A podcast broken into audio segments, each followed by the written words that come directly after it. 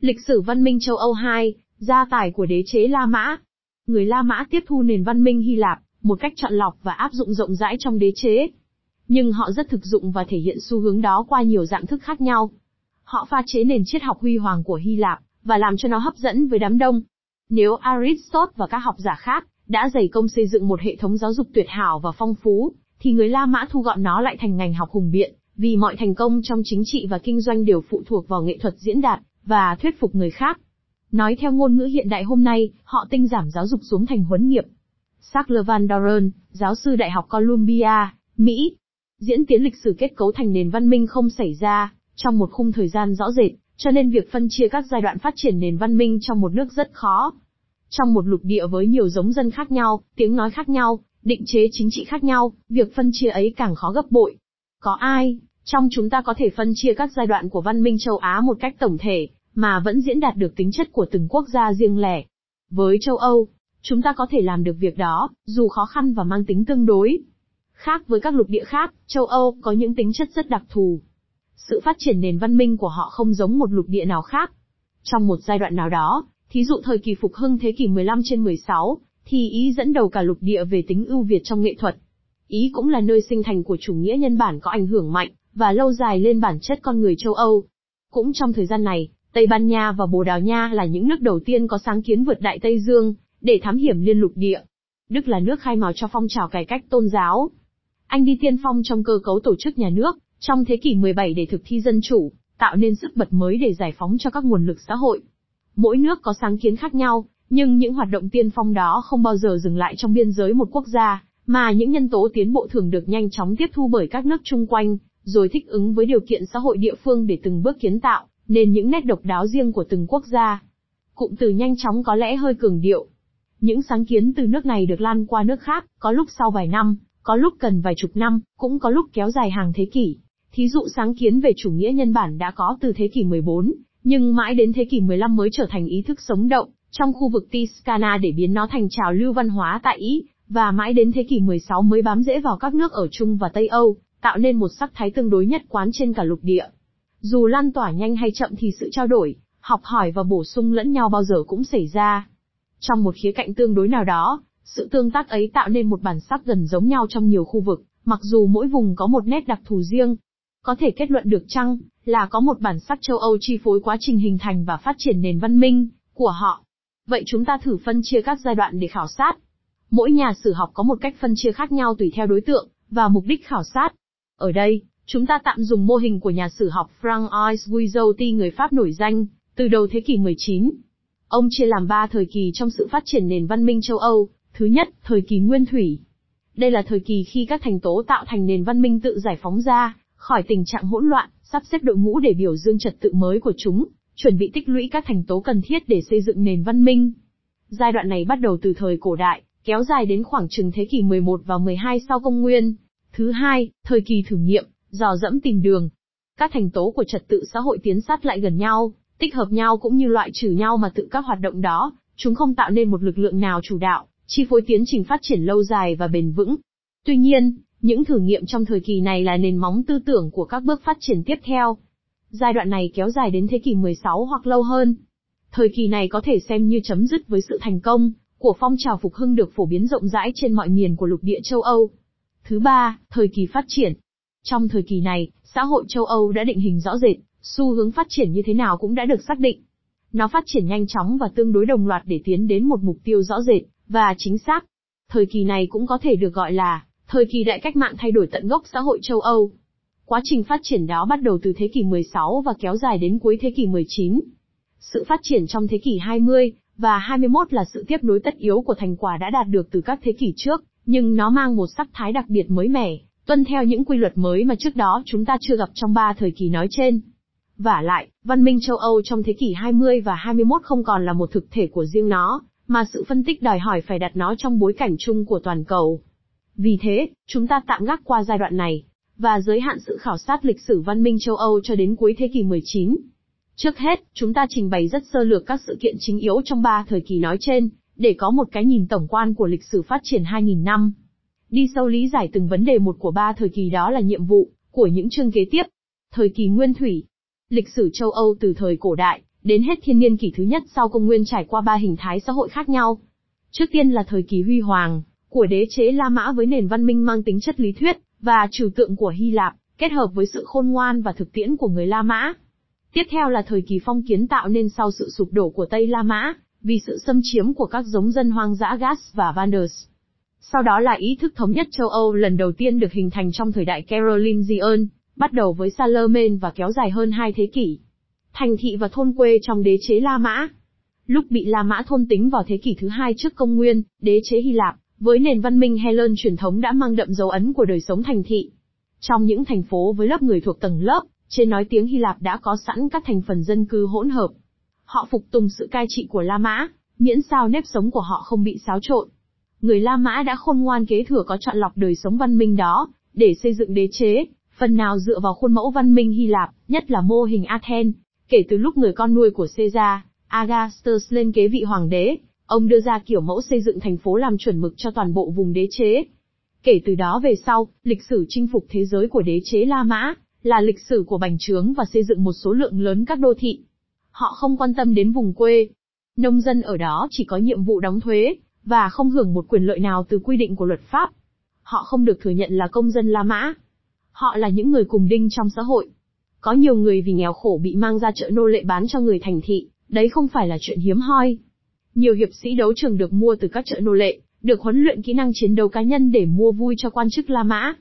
Thành phố là nơi nuôi dưỡng quân đội để bảo vệ đất đai, nơi thu thuế nông dân và thương gia để nộp về La Mã, nơi cư ngụ và hành đạo của hàng giáo sĩ, nơi tòa án đưa ra phán quyết, nơi tập trung nguồn tài chính của đế chế, nơi xây dựng các công trình phục vụ cho đời sống xa hoa theo kiểu mẫu kinh đô La Mã. Chỉ có thành phố mới có trường học và các cơ quan công quyền. Hệ thống giao thông liên tỉnh cũng được xây dựng theo một kiểu mẫu nhất quán, một con đường độc đạo thẳng tắp lát đá, chất lượng cao, ít dốc để nối đến một thành phố lân cận.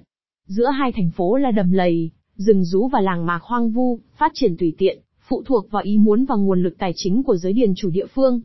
Trong cấu trúc lỏng lẻo đó, xã hội bị phân hóa thành nhiều giai cấp khác nhau rõ rệt, doanh nhân và tiểu công nghiệp là những người hưởng đầy đủ quyền công dân, giáo sĩ thuộc một nhóm đặc biệt trong xã hội, chỉ chịu sự chi phối bởi luật công giáo, người Do Thái được bảo vệ trong khuôn khổ cho phép của vua chúa và giám mục, họ sống cô lập trong các khu ghetto, một thực thể lạ trong cộng đồng Kitô.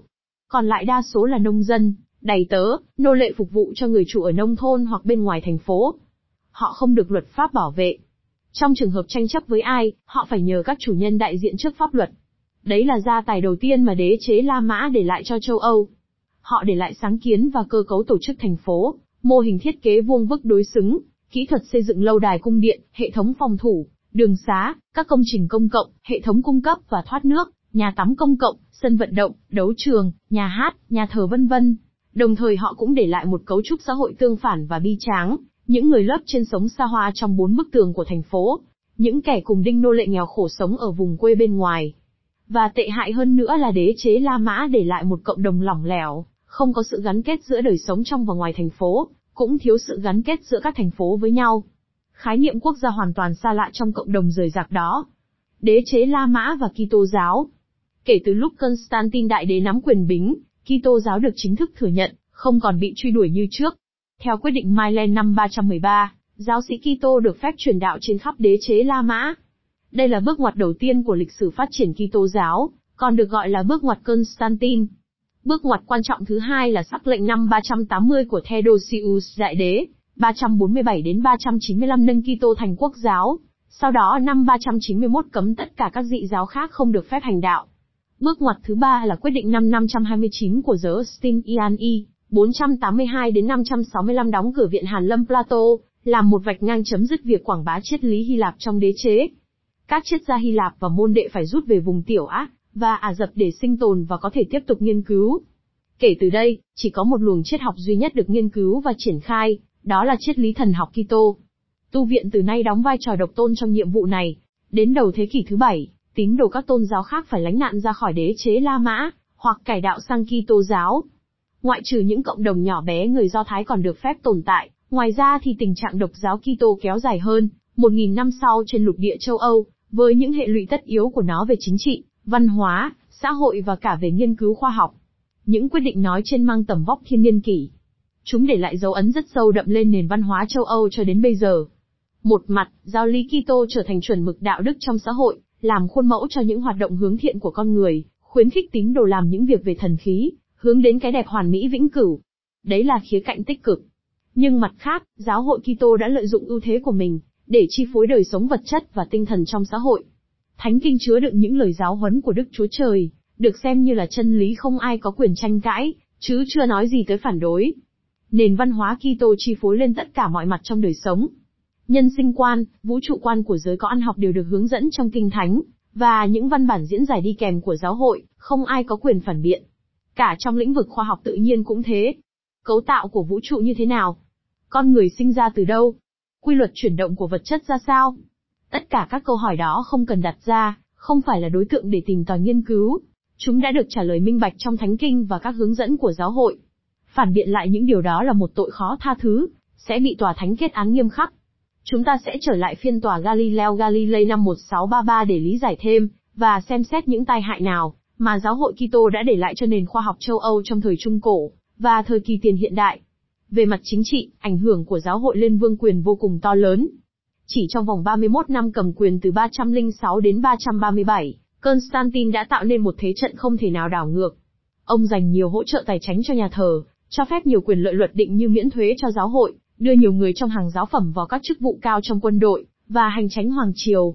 Dần dần giáo lý Kitô trở thành nguyên lý biểu tượng của Rome, giáo hội trở thành cơ cấu lãnh đạo trong đế chế. Ý thức hệ tôn giáo vì thế đã ăn sâu vào đời sống chính trị, ảnh hưởng lên các quyết định của vua chúa và vương triều. Hàng giáo phẩm là cố vấn cao cấp cho vua chúa và chính quyền địa phương. Giáo sĩ được vương triều trả lương, nhà thờ là tài sản riêng của giáo hội và được thừa kế theo luật pháp. Luật La Mã còn khuyến khích đưa giáo sĩ và giám mục vào hệ thống cai trị thành phố.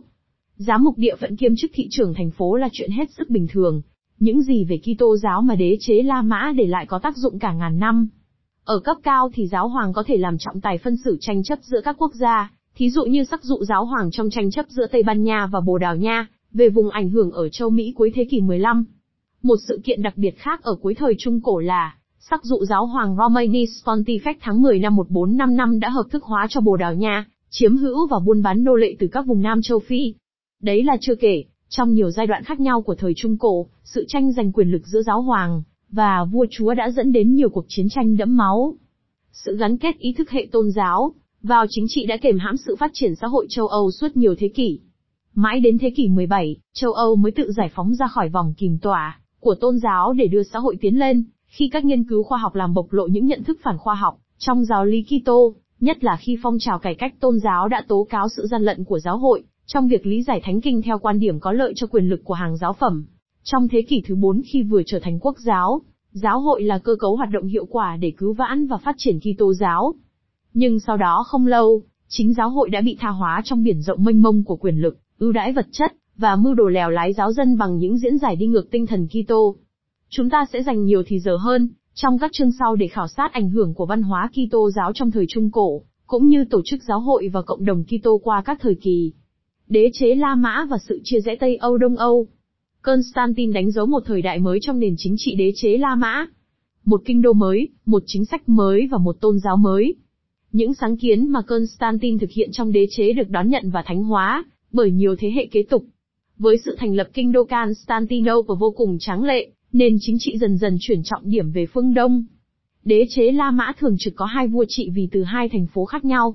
Quá trình chuyển dịch kéo dài đến năm 395, khi Theodosius mất, và hai người con lên trị vì đồng ý chia đế chế thành hai vùng độc lập, Honorius 384 đến 423, cai trị Tây La Mã có kinh đô là Rome và Aacatius 377 đến 408, cai trị Đông La Mã lấy Constantinople làm kinh đô. Đông La Mã, từ nay có thể gọi là Byzantine bao gồm vùng Hy Lạp và lân cận, thêm vùng Balkans gồm khu vực hiện nay là Albania, Macedonia, Bulgaria, Montenegro, Bosnia, Kosovo và Serbia, thêm vùng ven bờ địa Trung Hải trải dài từ Thổ Nhĩ Kỳ đến tận Ai Cập, xem bản đồ bên dưới. Tây La Mã bắt đầu từ vùng đất hiện nay là Croatia, Áo, tiệp sang tận Đức, Pháp, Tây Ban Nha, Anh và vùng ven bờ biển Bắc Phi. Theo Dosius không hề tiên đoán được những gì sẽ xảy ra do sự chia cắt này. Số phận châu Âu từ nay gắn liền với sự chia cắt Đông Tây, với sự phát triển hai miền ngày càng khác nhau, mỗi bên đi theo một hướng. Đông La Mã chịu ảnh hưởng văn hóa Hy Lạp và giáo hội chính thống, trong lúc Tây La Mã có văn hóa Latin và thuần phục giáo hội La Mã, Sự phát triển xã hội khác nhau, kinh tế cũng khác nhau, từ đó trình độ văn minh và sự giàu có cũng khác nhau. Tây La Mã thì sụp đổ sau 200 năm. Byzantine Đông La Mã còn yên ổn cho đến thế kỷ thứ bảy. Bước ngoặt đầu tiên xảy ra khi khối Islam bành trướng khắp nơi, chiếm tất cả đất đai dọc bờ biển Đông và Nam Địa Trung Hải. Byzantine mất khả năng buôn bán ở phía Nam và thường trực đối phó với giống dân Asturgas ở phía Bắc. Đến khi đế chế Ottoman chiếm luôn kinh đô Constantinople năm 1453, Byzantine hoàn toàn sụp đổ. Sau biến cố đó, hàng loạt thương nhân giàu có, giới quý tộc và học giả di tản về Tây Âu, mang theo tài sản, thư viện và các sản phẩm văn hóa, vô hình chung giúp cho Tây Âu phát triển thành công phong trào phục hưng. Kể từ thế kỷ 15, vùng Balkans và Hy Lạp chịu ảnh hưởng bởi văn hóa Islam cho đến thế kỷ 19. Tây Âu và Đông Nam châu Âu, Byzantine trước đây trở thành hai thế giới khác nhau, ảnh hưởng hai nền văn hóa khác nhau, theo đuổi hai ý thức hệ tôn giáo khác nhau, hai luồng tư tưởng đối lập nhau. Dưới sự cai trị của đế chế Ottoman, vùng Đông Nam châu Âu phát triển rất chậm chạp, có nền văn minh thấp, kinh tế lạc hậu. Sự khác nhau hiện nay về tốc độ phát triển giữa Tây Âu và Đông Nam châu Âu rõ ràng có gốc rễ sâu xa từ sự chia cắt Tây và Đông La Mã vào cuối thế kỷ thứ 4. Kết luận Trong hơn 1.000 năm phát triển, đế chế La Mã đã để lại dấu ấn sâu đậm lên lịch sử châu Âu. Họ để lại sáng kiến và kỹ thuật xây dựng thành phố, mà nhiều phương pháp và kỹ năng vẫn còn giá trị cho tới hôm nay.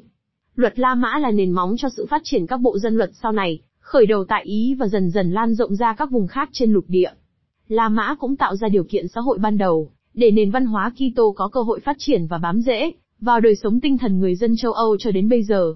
Tiếng Latin trở thành ngôn ngữ học thuật chính thức trong vùng đất rộng lớn bao gồm hàng chục giống dân khác nhau, với nhiều tiếng nói khác nhau. Điều đó đã đã tạo nên khả năng giao tiếp dễ dàng và ý thức thống nhất trong lục địa châu Âu, tạo tiền đề cho sự tương tác về văn hóa xã hội giữa các vùng khác nhau trên lục địa. Tuy nhiên, La Mã cũng để lại những hệ lụy to lớn có tác động vô cùng tiêu cực lên nền văn minh của lục địa. Tệ hại nhất là quyết định tiêu diệt các tôn giáo khác để biến Kitô thành độc giáo trong toàn cõi đế chế kể từ cuối thế kỷ thứ 4. Song song với việc đóng cửa viện Hàn Lâm Plato đầu thế kỷ thứ 6 và ngăn cản việc truyền bá triết học Hy Lạp, tình trạng độc giáo được nâng lên một tầm cao hơn, là độc tôn về nghiên cứu triết học, nói như ngôn ngữ hiện đại hôm nay là độc quyền về văn hóa tư tưởng. Hậu quả của chính sách độc tôn đó, tai hại như thế nào lên châu Âu trong suốt cả một nghìn năm sau. Nền triết học huy hoàng của Hy Lạp, bị truy lùng và hủy diệt trên lãnh địa đế chế suốt nhiều thế kỷ. Sách vở thuộc văn minh Hy Lạp bị cấm lưu hành, phải tuồn ra ngoài đến vùng Tiểu Á và Ả Rập. Nguồn tri thức duy nhất để tham cứu là Thánh Kinh và các hướng dẫn của tu viện thuộc giáo hội. Tư tưởng của giới học thuật thì bị đóng khung theo một con đường định sẵn, mất hết khả năng sáng tạo, mất điều kiện để độc lập phát triển tư duy. Tình trạng đó kéo dài hơn 500 năm. Mãi đến thế kỷ 12, khi phong trào dịch thuật các tác phẩm thời cổ đại dâng lên, và nhất là khi phong trào phục hưng thế kỷ thứ 15 đã phát triển, hệ tư tưởng của giới học thuật mới được cởi trói dần dần tự do, mở đường cho phong trào khai sáng thế kỷ 17 và các cuộc cách mạng dân chủ, cũng như cách mạng công nghiệp ở thế kỷ 18 và 19. Người ta tự hỏi, nếu không có chính sách độc giáo và gắn liền với nó là độc quyền triết học do La Mã, dựng lên từ cuối thế kỷ thứ 4, thì có phải châu Âu đã văn minh sớm hơn vài thế kỷ? Đế chế La Mã phát triển hưng thịnh nhất vào thế kỷ thứ hai và ba sau công nguyên. Nó phát triển và giàu có nhờ cướp bóc những vùng mới chiếm. Họ thâu thuế của nông dân, sử dụng tù binh và dân các vùng bị trị làm nô lệ để xây dựng thành phố, xây lâu đài và các khu ăn chơi, xây nhà thờ, xây các công trình phòng thủ. Tiền thuế còn dùng để nuôi dưỡng đạo quân chính quy tinh nhuệ với đầy đủ vũ khí đắt tiền, bằng sắt thép. Đội quân đó kết hợp với binh lính địa phương ăn lương của La Mã, là nền tảng để duy trì đế chế. Họ biết sử dụng bạo lực để kiểm soát vùng mới chiếm. Nhưng nông dân thì quá nghèo, nguồn thuế một lúc nào cũng cạn kiệt, binh lính không có thu nhập, từ đó không còn trung thành với La Mã. Với cơ cấu quyền lực và chế độ đàn áp hà khắc, một cuộc cách mạng từ bên trong là điều khó lòng xảy ra, nhưng khi có sự tấn công từ bên ngoài, trong trường hợp này là sự tấn công bởi các giống dân hoang dã, cả đế chế Tây La Mã sụp đổ nhanh chóng. Đông La Mã Bi dừng tay còn cầm cự vài trăm năm, dần dần mất vào tay đạo quân Islam và cuối cùng bị đế chế Ottoman thôn tính. Tây La Mã thì sụp đổ bởi sự tấn công của các giống dân Gas và Vanders. Đó là những dân kém phát triển, không biết đọc biết viết. Họ, những người thắng trận lại bị đồng hóa bởi người thua trận là dân La Mã, có văn hóa cao hơn. Nhưng trong quá trình đồng hóa đó, họ cũng để lại dấu vết của lối sống và tư duy lạc hậu của người hoang dã. Trong một thời gian dài, Tây Âu vì thế chìm đắm trong đời sống nghèo đói và bạo tàn trung cổ. Từ đế chế huy hoàng đầu thiên niên kỷ, La Mã đã để lại cho châu Âu một vùng đất nghèo đói ở ngưỡng cửa năm 1000.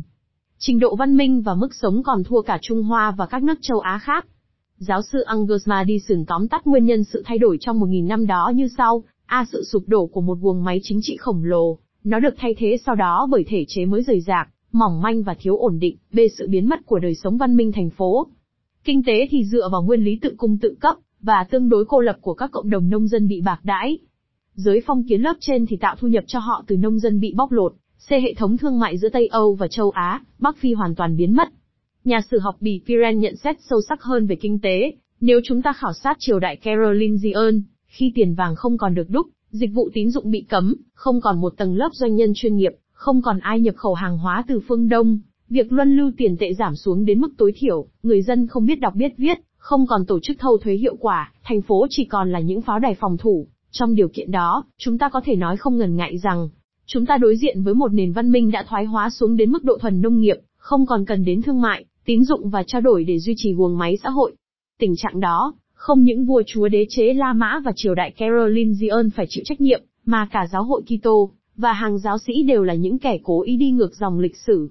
Tất nhiên là giới có ăn học đương thời, cũng phải chịu trách nhiệm về sự khiếp nhược và đồng lõa của mình, mà nói theo tinh thần phê phán của nữ triết gia Hannah Erin, mọi hình thức bạo quyền đều dựa trên sự tán đồng công khai hoặc thầm lặng của đám đông, và không có thành viên nào trong đám đông ấy có thể rũ bỏ trách nhiệm.